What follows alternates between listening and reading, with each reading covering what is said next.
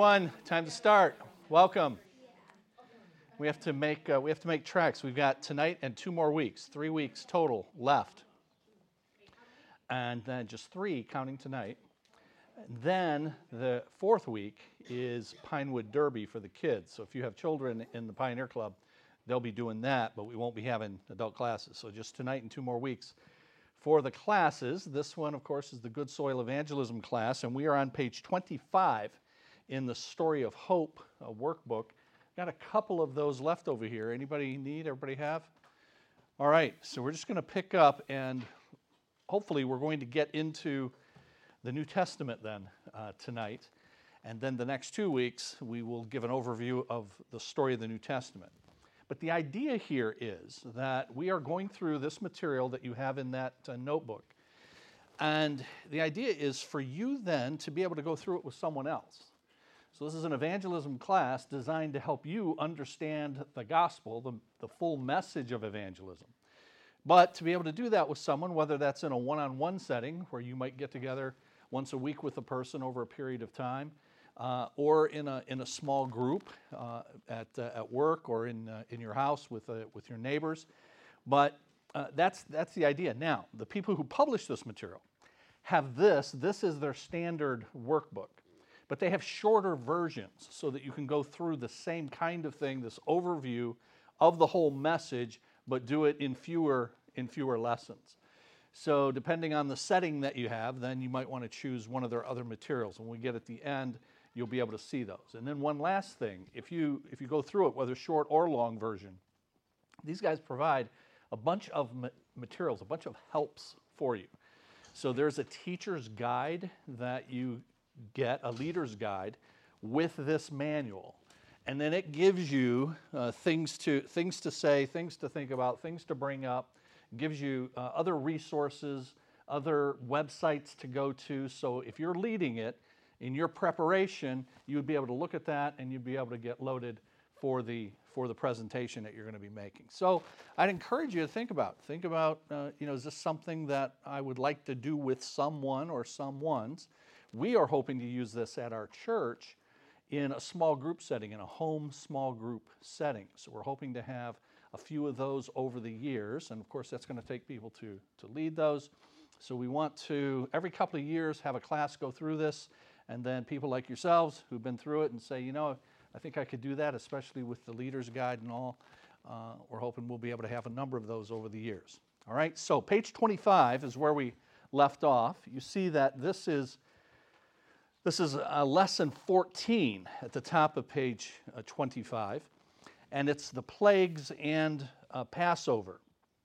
So when last we left off, last week, uh, the Israelites are in uh, Egypt and they are in slavery in Egypt. God has called Moses to go and confront the king of Egypt, Pharaoh, to let his people go. And as the Bible story goes, uh, Moses does that, but Pharaoh refuses to let God's people go. And so God sends plagues upon Egypt to teach Pharaoh a lesson, really to teach all of Egypt and the entire world a lesson that I alone, I, the God of Israel, am the, uh, am the true and living God. And he does that by these nine plagues, each of which corresponds to one of the gods of Egypt. So, you know, one of the plagues is, is locusts. So there was a god of locusts, for example. And so God is showing that I am the true and living God. And in fact, I made the locusts, and this thing that you made to be the God of the locusts in fact, is not really, is not really God. But nevertheless, even with those nine plagues, uh, Pharaoh does not relent. And so God then fi- finally, in the tenth and final plague, brings death to the firstborn of, of Egypt. And God says to the people of Israel that you will be passed over in this, in this plague if you apply the blood of, and he gives specific instructions about the kind of lamb, a lamb without defect, that needs to be sacrificed, and the blood of that lamb is then placed on the doorpost, on the right, on the left, on the lintel, on the top. And then when I see that, I will pass over you. you your home will not be harmed. And as a result of that, that idea, Passover, then is something that's celebrated to, to this day, but that's where it comes from. So, page 25, the plagues and the Passover. To demonstrate his power over the false gods of Egypt and convince Pharaoh to release the Israelites, God imposed a series of dreadful plagues upon Egypt. The final plague in that series involved the death of the firstborn children and animals. And then you have Exodus chapter 12. And Exodus chapter 12, and the key verse that I want to uh, I want you to hear is verse 5. Exodus chapter 12 and verse 5. And it says this Your lamb shall be without blemish, a male of the first year. You shall take it from the sheep or from, from the goats, God says. But the key here is this lamb has to be a perfect lamb, one that's without, without a blemish, without blemish. So, what were the required characteristics of this animal to be, to be sacrificed? Well, again, uh, without blemish, a male uh, of the first year, so a young male, and then what were the Israelites supposed to do with the blood? As I've already said, that's to uh, paint that, to spread that on the doorpost, on the right side, left side, and along the top. What sign would cause God to pass over a home without executing the plague of death? That would be seeing the blood, and thus he would pass over. And then God established this memorial that is known as the Passover. So that's the memorial down at the bottom of page 25 is the, the feast of Passover, the celebration of Passover, and that's an annual feast that the Jews to this day celebrate. Now, just a reminder you see at the bottom of pages 24 and 25, if you lay out your, uh, your workbook, and it says, put a mark beside each of the ways that God is portrayed in the events of these pages. We're not going to take time to do that. I'm just reminding you that that's there and that every time you go through one of these stories, that's something that you want to think about with each pairing of these, of these stories. Uh, how, is God, how is God portrayed? All right, page 26 then. As a result of all of that, as a result of all of that,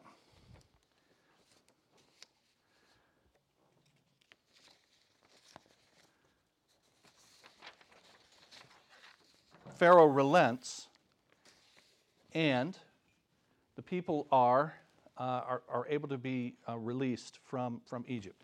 Do you need a workbook? You need a workbook? Oh, no, I'm getting you a workbook. I'm getting you a workbook now. So watch me. I'm going to get a workbook. All right? No, you're good. I saw you heading over there, and I thought she's not leaving. That's a good thing. Unless she's going out the window. there you are. Yeah, no problem. I guess I've just put the fear of God into everybody when I was embarrassing folks when they forgot their notebook. But here's the thing: we only have two weeks left now, and we are out of notebooks. Okay, so that was the that was the last one. But yeah, uh, sorry I scared everybody so much. Yeah, you're good. All right, lesson 15 on page uh, 26. Then, Israel's exodus from Egypt. So you have, uh, you have Genesis and Exodus is the second book of your Bible. And it's so named because of this, this event. It's primarily about that. It's about the Israelites exiting, leaving the exodus from, from Egypt. And so, top of page uh, 26, Moses led the Israelites out of Egypt as God parted the waters of the Red Sea, preparing their way toward the promised land of, of Canaan. So that's found in Exodus chapter 14. In Exodus chapter 14, let's see, here's Moses. That's a picture of Moses and the Red Sea behind them as they're going through. And then uh, this is happening. If you can see, you guys have this on page 8 in your workbook if you can't see on the slide. But over on the far left, where it says Egypt, on the very far left toward the bottom, just above where it says Egypt, that is the location where this is happening. So they're coming out of Egypt and they come upon this body of water called the Red Sea, probably in that, in that spot. And they're going to have to get across that, but Pharaoh's army is now coming after them. and they've got water in front of them. So they've got a real problem. They got water in front of them, and they got Pharaoh's army behind them. So what's what's going to happen? So first thing is, first question is, what caused the Israelites' boldness to be so quickly turned to to fear? Well, it was because they realized that Pharaoh's army is is now chasing them, is what caused them to to be fearful. And then, according to verses uh, 1 and 2 and 9 in that chapter, what was the name of the place, and the name of that place is uh, Pi Hahiroth. Uh, and so, if you can, if you can see that on your page eight, a little bit closer, but that's the that's the name of of the place. And then, what expressions of faith, according to verses 13 and 14? Do you, do you find here? So here's verses 13 and 14. Moses said to the people, Do not be afraid. Stand still and see the salvation of the Lord, which he will accomplish for you today. For the Egyptians whom you see today, you shall see again no more forever. The Lord will fight for you, and you shall hold your, hold your peace. And so, what expressions of faith in God do we see in these words of, of Moses? Well, he believed that the Lord who led them to that point is going to deliver them from harm at the hands of the Egyptians. He went so far as to say, These Egyptians you see here today, you're not going to see again. And the Lord's going to fight with you, and all you need to do is be still and fight for you. And all you need to do is be still and watch what the Lord, what the Lord does. And then D, as you read the remainder of the chapter, look at the least three ma- at least three major uh, miraculous acts that God performed in order to make it possible for the Israelites to escape the Egyptians and to leave, leave Egypt. So, if you were to read through uh, verses 15 through 31, we don't have time to do that, but you would see a number of miracles. Here are, here are three. Uh, there's the pillar of cloud. And as you read in this, these passages, you would see that God's presence was known by a pillar of cloud, represented by a pillar of cloud before the people. And that pillar of cloud that had been leading them moved behind them so that the symbol of God's presence was between them and the armies of Egypt behind them. So that God caused it to be dark on the one side of the cloud, light on the other side, and that kept the Egyptians from making contact with the Israelites. So that's one, the pillar of cloud protected them, the symbol of God's presence. Secondly, the Lord divided the waters of the Red Sea so that they had that water in front of them. They have the Egyptians coming, but they're able to, to go across. God dried up the seabed, creating, in effect, a roadway for the Israelites to escape. And then, thirdly, after the Israelites crossed the Red Sea safely, the Lord closed the waters of the Red Sea to destroy the Egyptians who were pursuing them. So they come, they figure we got a roadway here, we'll take it as well, but uh, the waters come rushing in. They are, they are drowned. Uh, so that's the, the story of the Exodus and the crossing of the Red Sea. Now, sometimes people will say, um, you know, people who don't believe the Bible, they don't believe in God, they don't believe in the miracles that God did in, in biblical times. And so they will say, you know, that just, that just couldn't have happened. I mean, you guys have ever heard the story of the little kid who comes from Sunday school and his parents say, Hey, what'd you learn? he says, Oh, we learned about the Israelites coming out of Egypt, the kid says. And, uh, you know, they came up on this water and the Egyptian army's chasing them. And so Moses called together all the architects and the engineers and they built a bridge. And then they went over the bridge, crossed the Red Sea, and then they blew the thing up while the Egyptians were, were coming over. And the dad goes, that's, that's what they taught you in Sunday school? And the kid goes, No, but you wouldn't believe what they taught me. So people scoff at, at these things. And in, in a serious note, people really do scoff and they try to say, look, the Red Sea, it couldn't have happened. It's too, too large. And so this must have been some other body of, of water, but the location just doesn't work. And they try to make it some, you know, couple of feet deep wadi, W A D I E, a wadi in Egypt. The problem is that the passage goes on to say that the Egyptian army was drowned. So whatever it was they were going through had enough water to, to drown all the Egyptians. So here's the better way to go. Just go with what the Bible says, okay? I don't try to make up something uh, to make it fit what you want it to say. All right, page 27 and the Ten Commandments then. So now the Israelites are out of Egypt. And they uh, are to go into the land that God had promised. Now, do you guys just, you need to remember, because the story fits together. That's the idea here, is to see the flow. That that land was promised originally to Abraham. Remember, Abraham's the guy who God, he's, he's worshiping stones and idols in, in modern day Iraq, in Ur of the Chaldees. That's on your map. And God calls him and says, You're going to go to a land that I'm going to show you. And that land is the land of Canaan, that we also know as, as Israel. Well, they have not been for 400 years in the land, they've been in slavery in Egypt. So now they've left Egypt and they're going to go back to the land. That's the idea here. So now they're heading back toward the land, uh, and they're going to wind up in the wilderness, as we will see uh, for a good while before they do that. While they're in the wilderness, top of page 27, in the wilderness between Egypt and Canaan, the, the Holy Land, Israel, the Promised Land, God, the perfect Holy One, gave the Israelites a set of laws which express his hatred for what we know as sin. So that's the Ten Commandments. Most of us are familiar with the, uh, the Ten Commandments. But uh, just a, a, couple of things about that. One, the, the Ten Commandments are an expression of the character of God.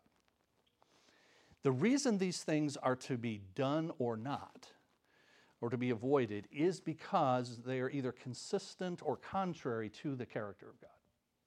And that's what all of life, according to the Bible, is supposed to be. It's supposed to be aligned with God. It's supposed to be aligned with what God is like. We were made to be like God, not to be God, but to be like God, made in his image, to reflect him back to him. So his law then reflects those things that are consistent with his character. The Ten Commandments are 10 key pre- uh, commands and really principles from which the other laws in the law of God uh, emanate. So sometimes, you know, we, we think of the Ten Commandments as if God's only got 10. But the truth is, uh, he's got 613.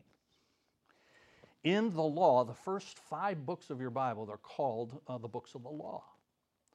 And they, the Ten Commandments are found in Exodus chapter 20, you see here.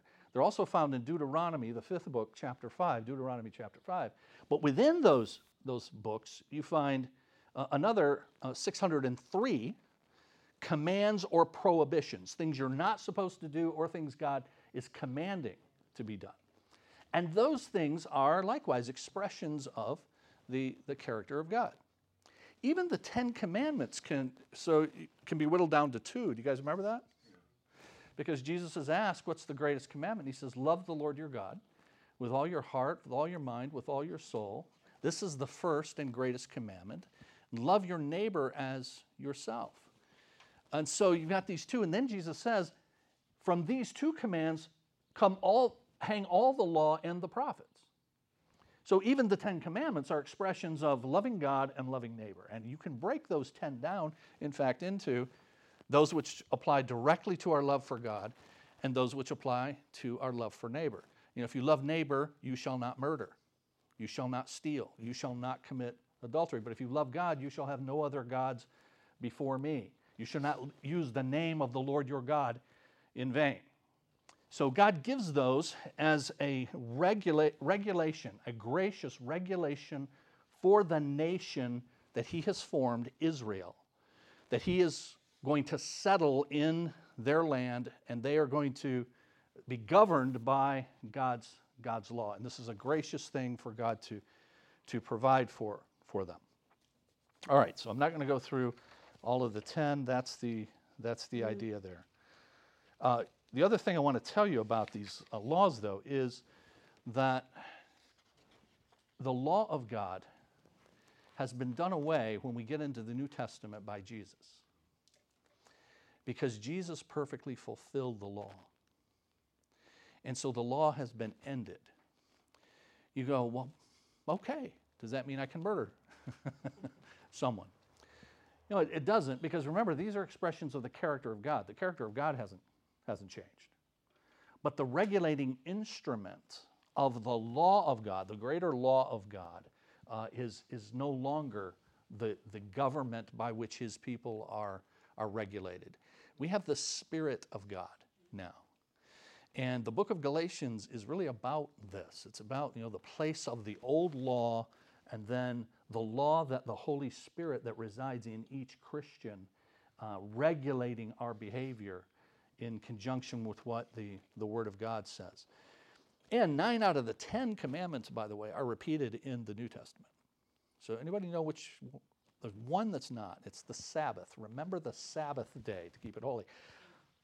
And this past Sunday was Easter, and I made a, a quick point of saying that the reason that we are worshiping on Sunday, the first day of the week, as opposed to Saturday, the seventh day, Sabbath, is because the day of worship changed when Jesus raised from the dead on the first day of the week. That was a monumental change. So worship had happened for centuries on Saturday, on the Sabbath, but now it's happening on the first day of the week, which is one proof that something, uh, something astounding happened on that day, and that something is the resurrection of, of Christ. All right, so what do these laws reveal about the um, you know, I said already, A, that God gave this extensive system of laws. What do they reveal about the nature and, and character of, of God? They reveal to us that God is holy, He's just, He's fair. In our culture, look at C there. Which of these laws are often violated? That would be all of them. okay, that would be the easy answer to that. This is why we're in business here, by the way, the church, because they're all being violated all the time. What do these laws reveal about the nature and character of, of mankind? These serve as a kind of measuring rod for humanity in general and for us as individuals. When we honestly evaluate our lives in light of these moral standards, everyone falls short to one degree or another. So, what do they reveal? Nobody, nobody meets God's standard nobody lives up to God's character, which was part of the reason for God to give these, was to show this is my character. I made you to reflect my character, but still, after all of this time, after me destroying all flesh except, uh, except eight people, Noah and his wife and his sons and, and their wives, and all of that, we still don't have anybody who's, who's doing this. So it's continuing to push forward to look forward to someone who's going to come along and who's finally going to do what we were made to do. And then look at E, bottom of page 27. How many of God's laws would need to be broken for a person to be guilty of doing wrong, to have sinned? And remember Adam and Eve. And they were given one command, they broke it. okay? And then all of the consequences that go with that. If you care to, you could jot down James chapter 2 and verse 10. James chapter 2 and verse 10. That is in your uh, New Testament, James 2.10. But it, um, it says that if you break one of God's commandments, you break one of them, you're guilty of all of them. So how many do you have to break? That would be one. Okay? So the standard is incredibly high. The stand, standard is infinitely high. And anyone who thinks that then they can meet God's standard, given all of that history, is, is fooling themselves. And yet, that's what, would you agree that that's what most people that you're going to encounter to try to go through this material, that's what they believe? That for me to stand before God means I got to live good enough for Him to approve of me. And you don't stand a chance. No one stands a chance. And that's what the Bible over and over again is, is proving to us. All right, page 28 and number 17. And that is now the tabernacle in the wilderness. We're still in the wilderness. God directed Moses to build a portable place for worship where the Israelites could go to offer sacrifices and to receive forgiveness of, of their sins. So you find that recorded in Exodus chapter 40 and in Leviticus uh, chapter 1. So those are the first three books of the Bible Genesis, we've seen, Exodus, now now Leviticus.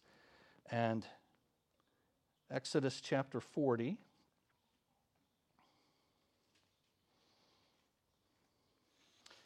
Here you've got uh, God giving instructions for the tabernacle. Now, back on page 10, there is a, that thing.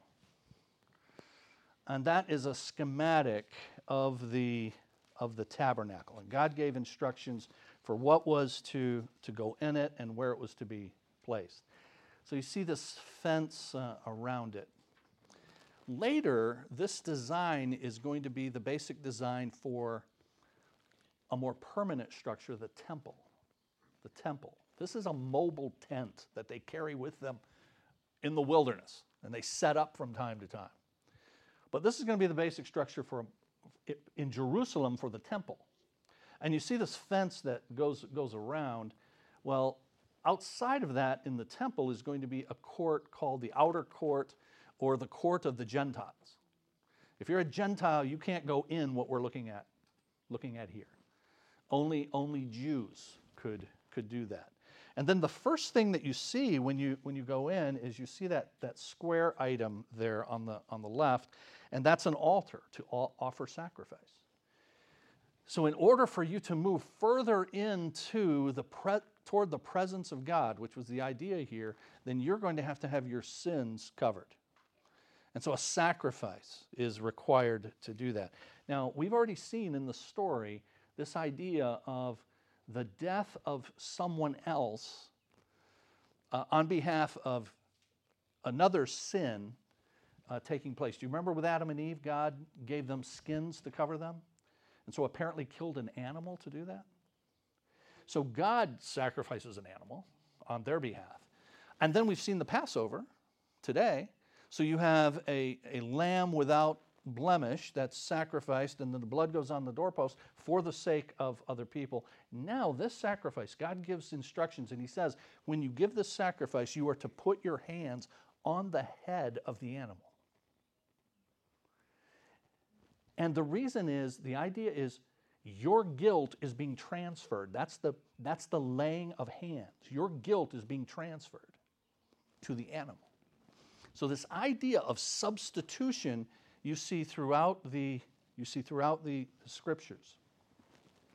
And then you have this uh, basin to, to clean uh, yourself uh, before you go into the holy place. So you see that smaller compartment now there. And then you see yet a smaller compartment uh, inside the holy place, which is called the most holy place. And in the most holy place, you see in the back there, you've got it's, it's this box, and then it's got these two angelic features. Uh, these are cherubim. And there's the lid on the top of the box, and the lid is called the mercy seat. And only the high priest could go in there, and he could sprinkle blood once a year for all the sins of the people on the, the mercy seat. And above that, the presence of God. Remember the pillar, the cloud? Would be above, would be above that. So this is where God met with his people is in this way. But it required still sacrifice. It required, uh, it required ritual. It required cleansing, all of that, demonstrating God's holiness and our unworthiness over and over and over again. Inside the box are the Ten Commandments, the tablets of the Ten Commandments. There is the rod inside the box that Aaron used when he assisted Moses in his confrontations with, uh, with, with Pharaoh are inside the box. And that box is called the Ark of the Covenant. So it is a sign of the times that when I tell these Bible stories, I have to refer to movies. so when I talk about the Ten Commandments, I have to mention Charlton Heston and Yul Brynner and all of that. So Raiders of the Lost, that would be this, okay? Looking for the lost, the lost ark. Um, and in fact, uh, there was a period of time where the, the ark was not in the possession of the Israelites. And we're going to see someone who did capture it and bring it back into the possession of the Israelites. And uh, there's a big celebration for that here in just a, just a moment. Okay? So God directed them to, to do this. So the tabernacle, be there on page 28, was a place of worship, but also a place where a person's sin could be atoned, covered by offering a sacrifice from his herds of cattle and goats, flock of sheep, or birds. The sacrificial animal would die as a substitute to atone for the person's sin. And all of this was designed uh, to emphasize this principle that someone is going to, there's going to have to be some payment made for your, for your sin. And so I already mentioned C, the events, events 8 and 14. Those are the sacrifice the Lord made for Adam and Eve, and also the Passover lamb uh, sacrifice. So if you look on page 29, page 29 now, yeah, page 29.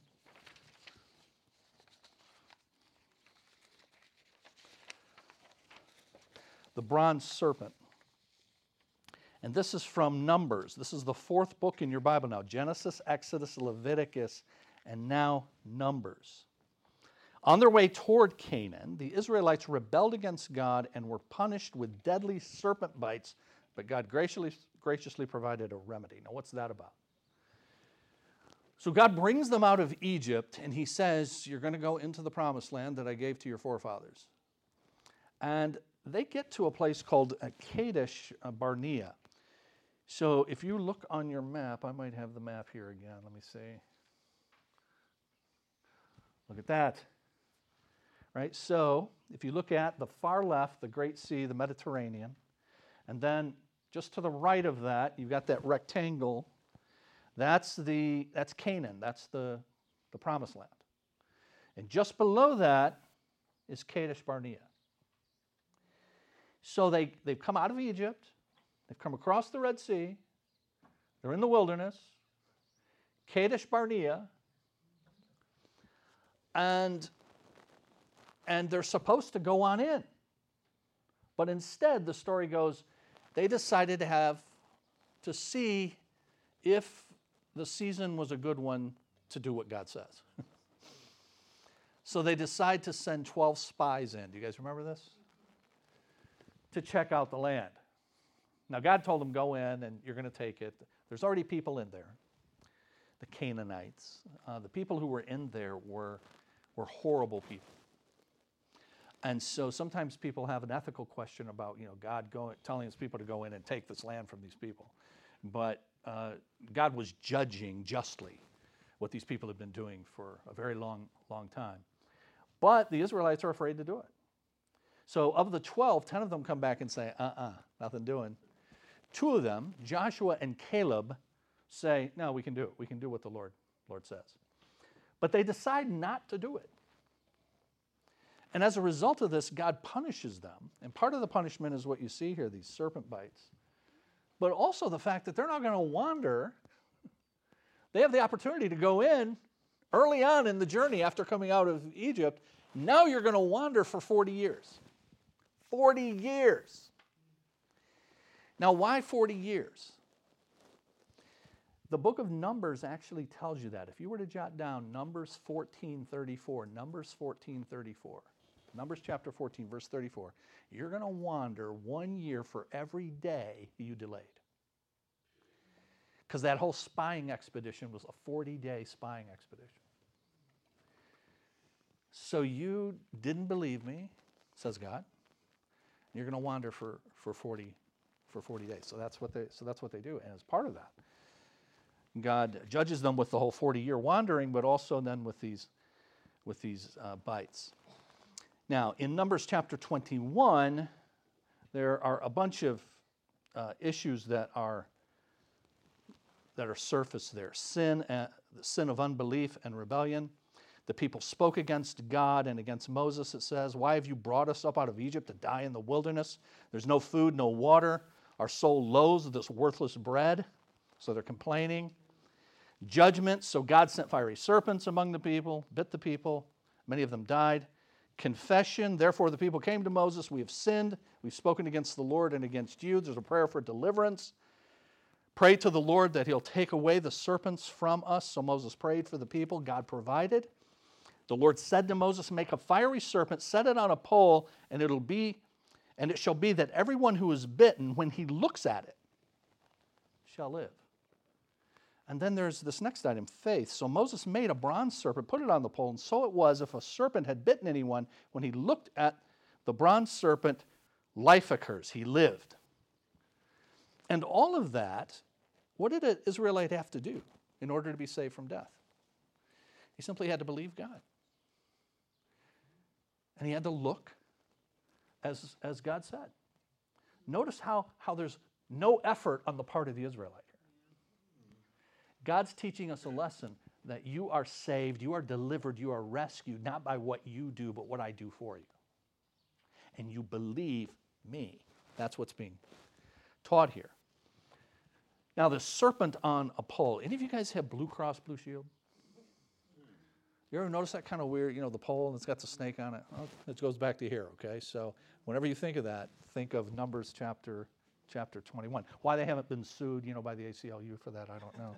but, but there it is. It's this religious thing right there on your insurance card. So keep this bottom then of page 29. Keep this in mind. Later in the Bible's unfolding story, a very important teacher, that would be Jesus, we'll refer back to it and we'll explain the prophetic significance of this event. All right, page 30.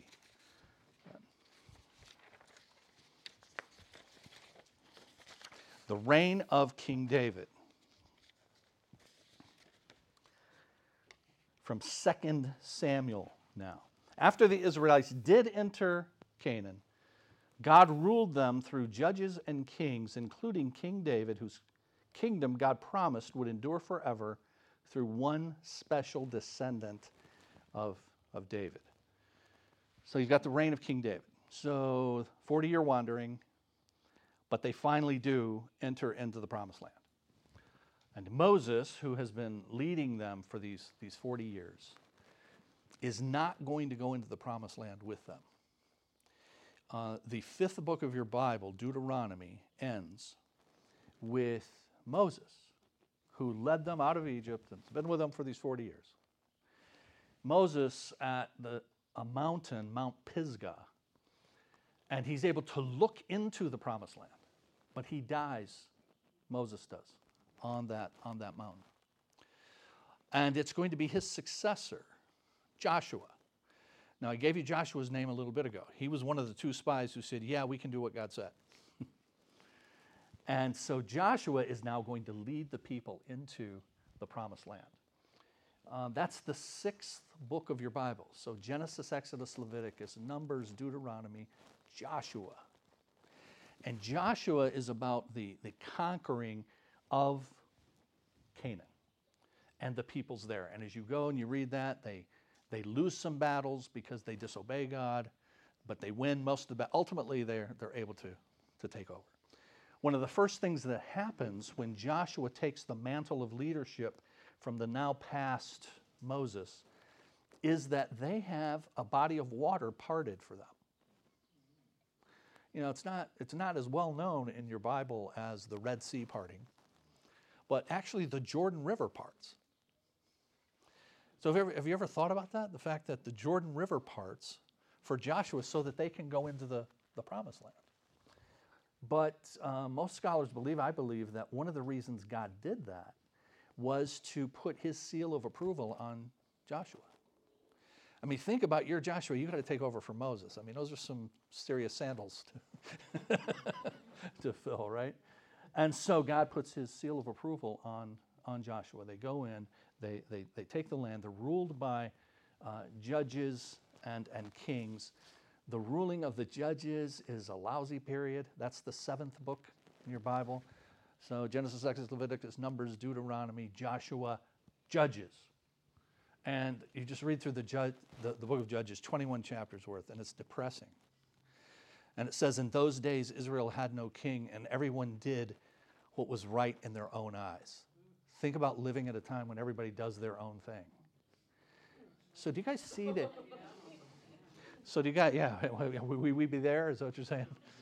So remember me saying that though there's a cycle over and over again of God's grace, and then and then uh, sin, and then judgment, but then God's grace again, and you, you keep seeing this over and, and over again. So the judges is a horrible period of time. God gives them a king. The first king is a man named King Saul. But the second king and the greatest king is this one, David, on page 30.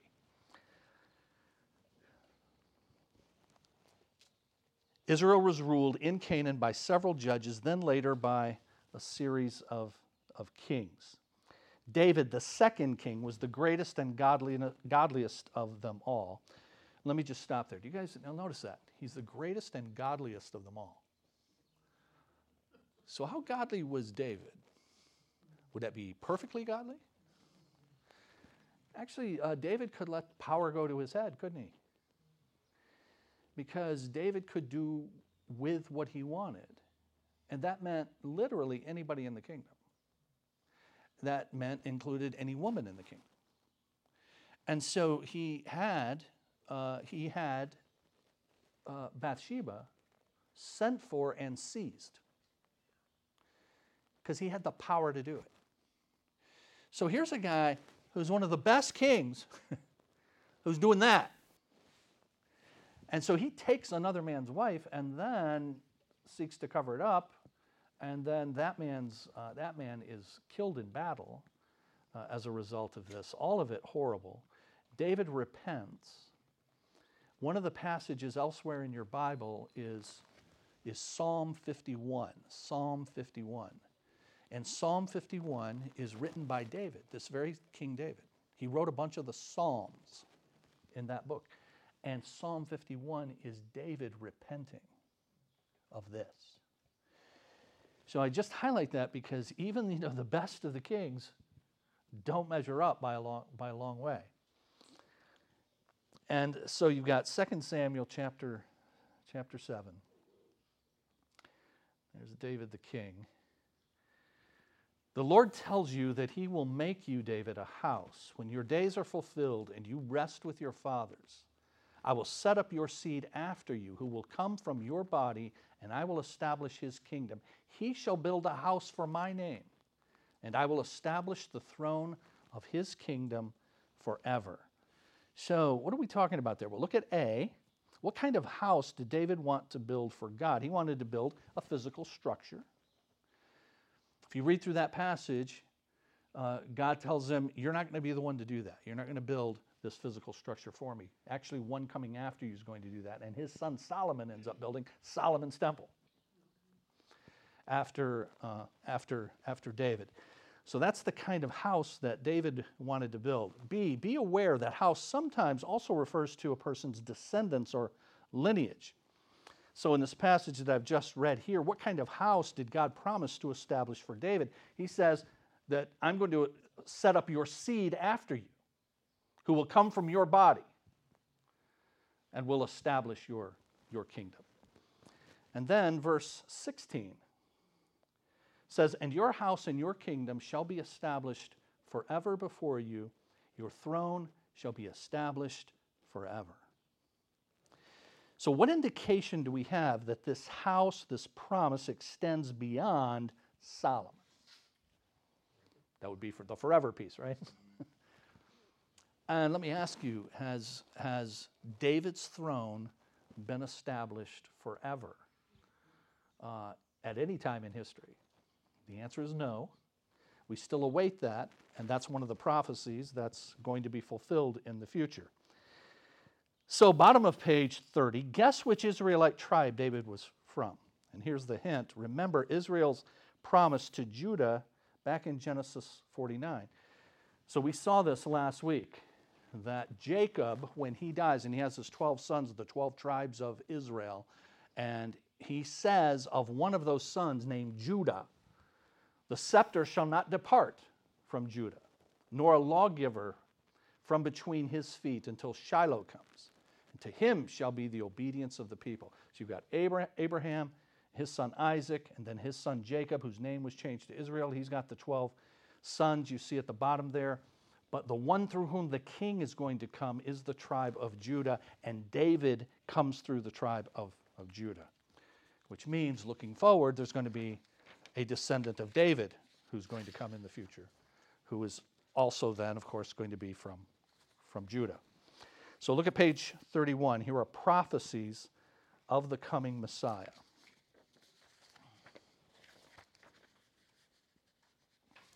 Prophecies of the coming Messiah. So this brings you to the end of the first part of the Bible, the Old Testament. So you go through all of that, you got all these promises that God has made, and now you've got these various predictions, these prophecies. Here are the prophets writing and looking forward to the one who will, will come, predictions about him. So the prophecies were written, some of them by Isaiah, some by Micah, approximately 700 BC, 700 years before Christ. Some of them by King David. Remember, I said David wrote a number of the Psalms. David lived about a thousand years before Jesus came. Think how long an interval of 700 and 1,000 years is. Think of 1300 AD in, re- in relation to today. 1300 was long, long time ago, right? No printing press in 1300, you know, any of that. Think of 1000 AD in relationship to today. All of these are considered by Bible believing scholars to be messianic, referring to the coming of the Jewish Messiah. And so you have these predictions in the first part of your Bible, hundreds of years before, for this one who is, is going to come.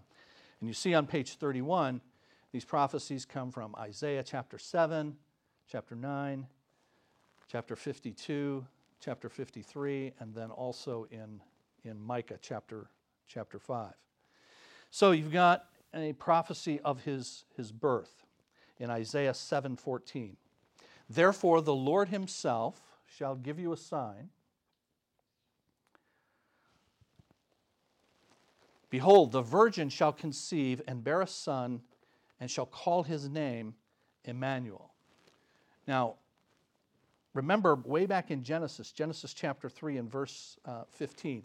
And the Lord said, after sin had entered into the human race, and God, God is meting out punishments to the man and to the woman and to the serpent. And he says to the serpent, I'm going to put enmity between your seed and her seed, the seed of the woman.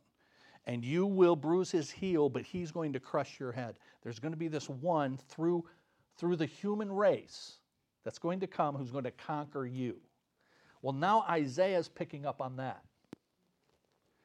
And he, this one who is going to be born, now he's prophesying 700 years before Jesus but he's saying this one is going to come and be born of a woman, yes, but born of a virgin. So we're going to have this miraculous birth that is going to produce the one that is, is promised. So that's the, the connection between them. Now, uh, I mentioned last week that uh, you know there's no man involved in this uh, it's, you know, it says through the woman's seed, this is going to happen in Genesis 3. And now, if it's going to be a virgin birth, um, and when you come to the New Testament, we'll see that the birth narratives, the birth stories about Jesus, that Joseph and Mary have not been married, they've not had physical relations together, and yet here she is expecting. So it's a miraculous conception, a virgin con- conception. So sometimes the ladies are then quick to conclude that, you know, if, if we just didn't have the men involved, then we wouldn't have a sin nature passed on. Because that's what, that's what, that's what happens is by virtue of this miraculous virgin conception, when Jesus is conceived, there is no sin nature passed on to him. Now, again, sometimes people conclude, so the sin nature comes through the man, huh? When the ladies go, go figure. You know? but it's not that the sin nature comes through the man, but rather the sin nature comes through uh, the conception process. That the soul is passed on through the procreation process, through conception. And God interrupts conception in order for that not to happen in this miraculous case. So it's not that the man's more sinful than the woman. Sorry, ladies, to, to disappoint you. But it's rather that that, and that's why every child that is conceived of, of human parents is indeed have, does indeed have a, a, a sin nature. And Jesus did not. Uh, so this serves as a sign, but it also serves practically to keep a sin nature from being passed on to this promised, uh, this promised Messiah. And then, so that's his birth, and then there is his birthplace, Micah chapter 5 and verse 2. But you, Bethlehem, uh, Ephrathah, though you are little among the thousands of Judah, yet out of you shall come forth to me the one to be ruler in Israel, whose goings forth are from old, are from of old, from everlasting. So this is 700 years before. This is Micah. He's, he's prophesying, and he is uh, saying that the one to come is going to, yes, come through Judah. So he's going to come through the lineage of Judah, and those sons were all given parcels of land in the promised land. So there's actually a place called, a section called Judah, named after the son whose descendants were given that piece of the promised land. And within Judah, one of the cities is this one, Bethlehem. And Micah is saying that the Messiah is going to come through there. So he's going to come through the line of Judah, but he's also going to be born in the territory of Judah, in the city of, of Bethlehem. Well, how is uh, how does how's that all going to happen? Um, you know, for well, we're going to see when we get to the New Testament that God makes that work for Mary and Joseph to wind up in Bethlehem, even though that's not where they live. But he works through circumstances to get them there for this prophecy to, to be fulfilled. All right, so you can see where Bethlehem uh, is. So down toward the bottom, you've got the body of water there, and just to the left of that, it says Bethany, and just to the left of Bethany is Bethlehem. So Bethlehem is just south of Jerusalem. That's the area we're talking about in the promised land, but in the area uh, called, called Judah. And then there's his ministry in Galilee. That's predicted in Isaiah chapter 9. His death is predicted by Isaiah in Isaiah chapter 52 and 53. I read some of that in our Easter service uh, this past Sunday. His resurrection is also spoken of in Isaiah, but also in Psalm number 16, and then his eternal kingdom in Isaiah chapter 9. So all of these are predictions of one to come, and that one to come now we know as none other than Jesus of Nazareth. So if you turn to page 32, we finally get to the New Testament and the birth of Jesus.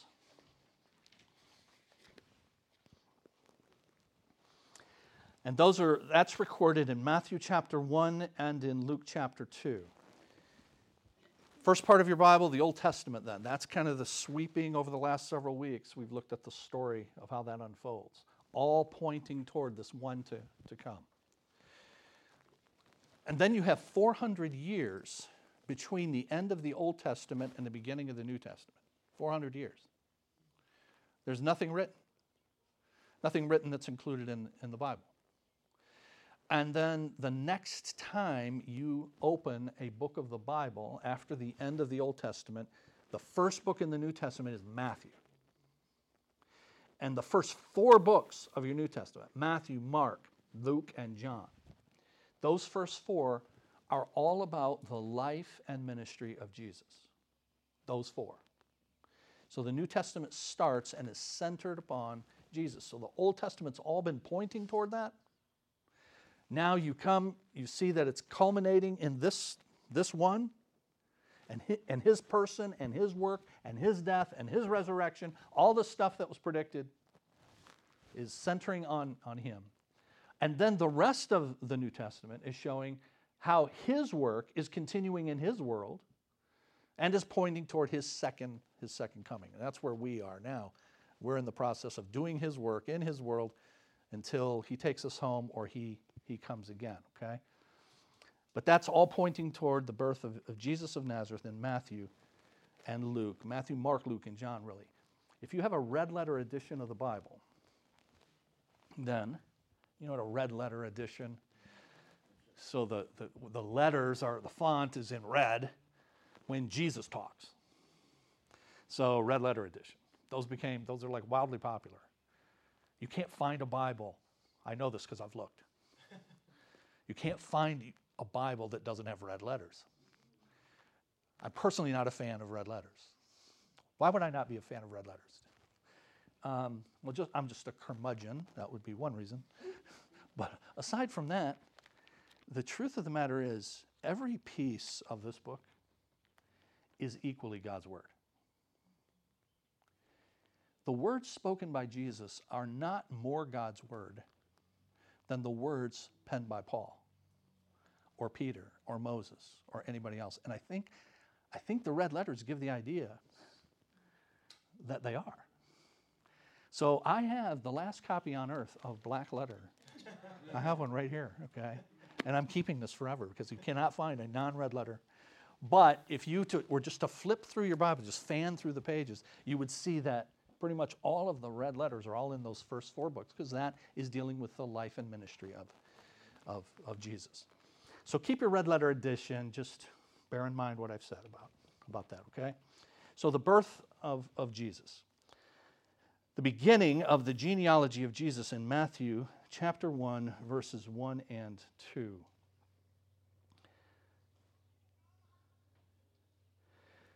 The book of the genealogy of Jesus Christ. Now, notice the son of David, the son of Abraham. Now, these guys, as we went through the, the storyline, those are a couple pretty important guys, right? And so Matthew picks up with those guys because remember, to David, God said, There's going to, going to be a king that's going to come through your line. There's going to be this king that comes through your line, and he's going to be the king that will rule forever. So David's obviously important. And so the credentials of the Messiah have to show that he's attached to David. But also, if you go back to Abraham, Abraham, in your seed, all the nations of the earth are going to be blessed. See what you have to do, guys, is you have to just give this steely look at the kids, and they go and they go running. Now they now they also think Christians are all mean, but you know sometimes you just got to do what you got to do. Okay. So Abraham, God had said to him way before way before, before David, in your seed all the nations of the earth are going to be blessed. Well, this is going to come through the Messiah. The Messiah is going to have to be attached to Abraham. So remember Abraham, Isaac, Jacob, Judah, David, Jesus. So Matthew starts with David and, and Abraham. And then he starts to go back. Abraham begot Isaac, begot Jacob, begot Judah, just to show that, hey, we're on track here. Everything that's been said in the first part of the Bible, this is all coming together now in this one, uh, this one Jesus. So, what special things do you remember about these ancestors of Jesus? I've already given that. And so here is Matthew 18. Now, the birth of Jesus was as follows. After his mother Mary was betrothed to Joseph, before they came together, she was found with child of the Holy Spirit. Then Joseph, her husband, being a just man and not wanting to make her a public example, was minded to put her away, away secretly. Meaning, okay, we're engaged. You've apparently, I mean, that's what he's thinking. You've apparently been messing around. That's what he's thinking but he doesn't want to embarrass her publicly. So let's just break off the engagement secretly. That's the idea there. But while he thought about these things, behold, an angel of the Lord appeared to him in a dream, saying, Joseph, son of David, do not be afraid to take to you Mary, your wife, for that which is conceived in her is of the Holy Spirit. So she's not been with another man. That's what the angel is saying.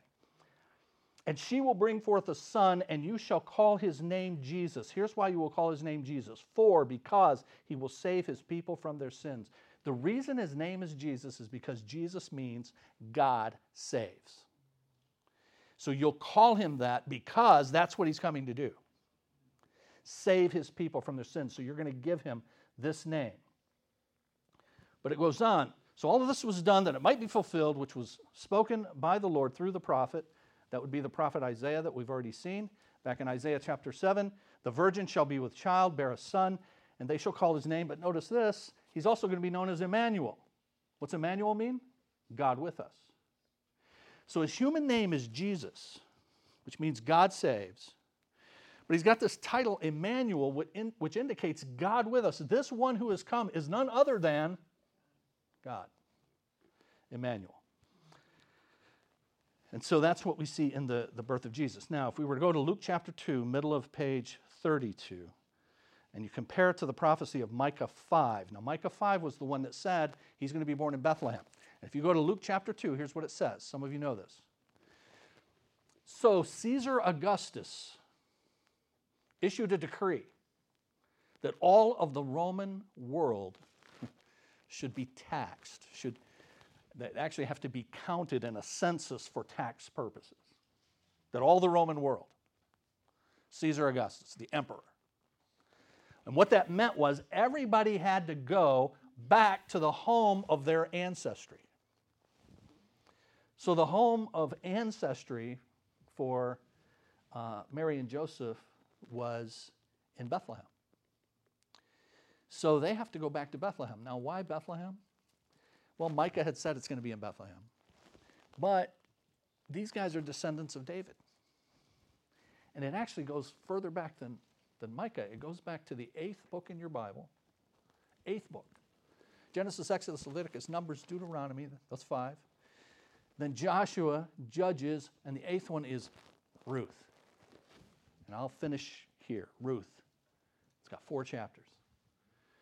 But in the book of Ruth, there's just these four chapters, God orchestrates things so that this woman, Ruth, marries a man named Boaz, and they have a child, er, and that child is David's great grandfather. And it all takes place in Bethlehem. And so David's line comes through Bethlehem. And Micah later says God's going to make sure that he's going to orchestrate things so that the Messiah is going to wind up being born indeed in Bethlehem. And that's why when the census is decreed and they have to go back to the city of their ancestry, they go back to Bethlehem because that's David's line. His great grandfather was born there, his family was born there. And that's why when the angel appears, and he says, Born to you this day in the city of, anybody remember? And the city of David is Bethlehem. But that's why. Okay. We'll continue. Next week, we got two weeks to cruise through the whole New Testament. So bring your book, bring your seatbelt.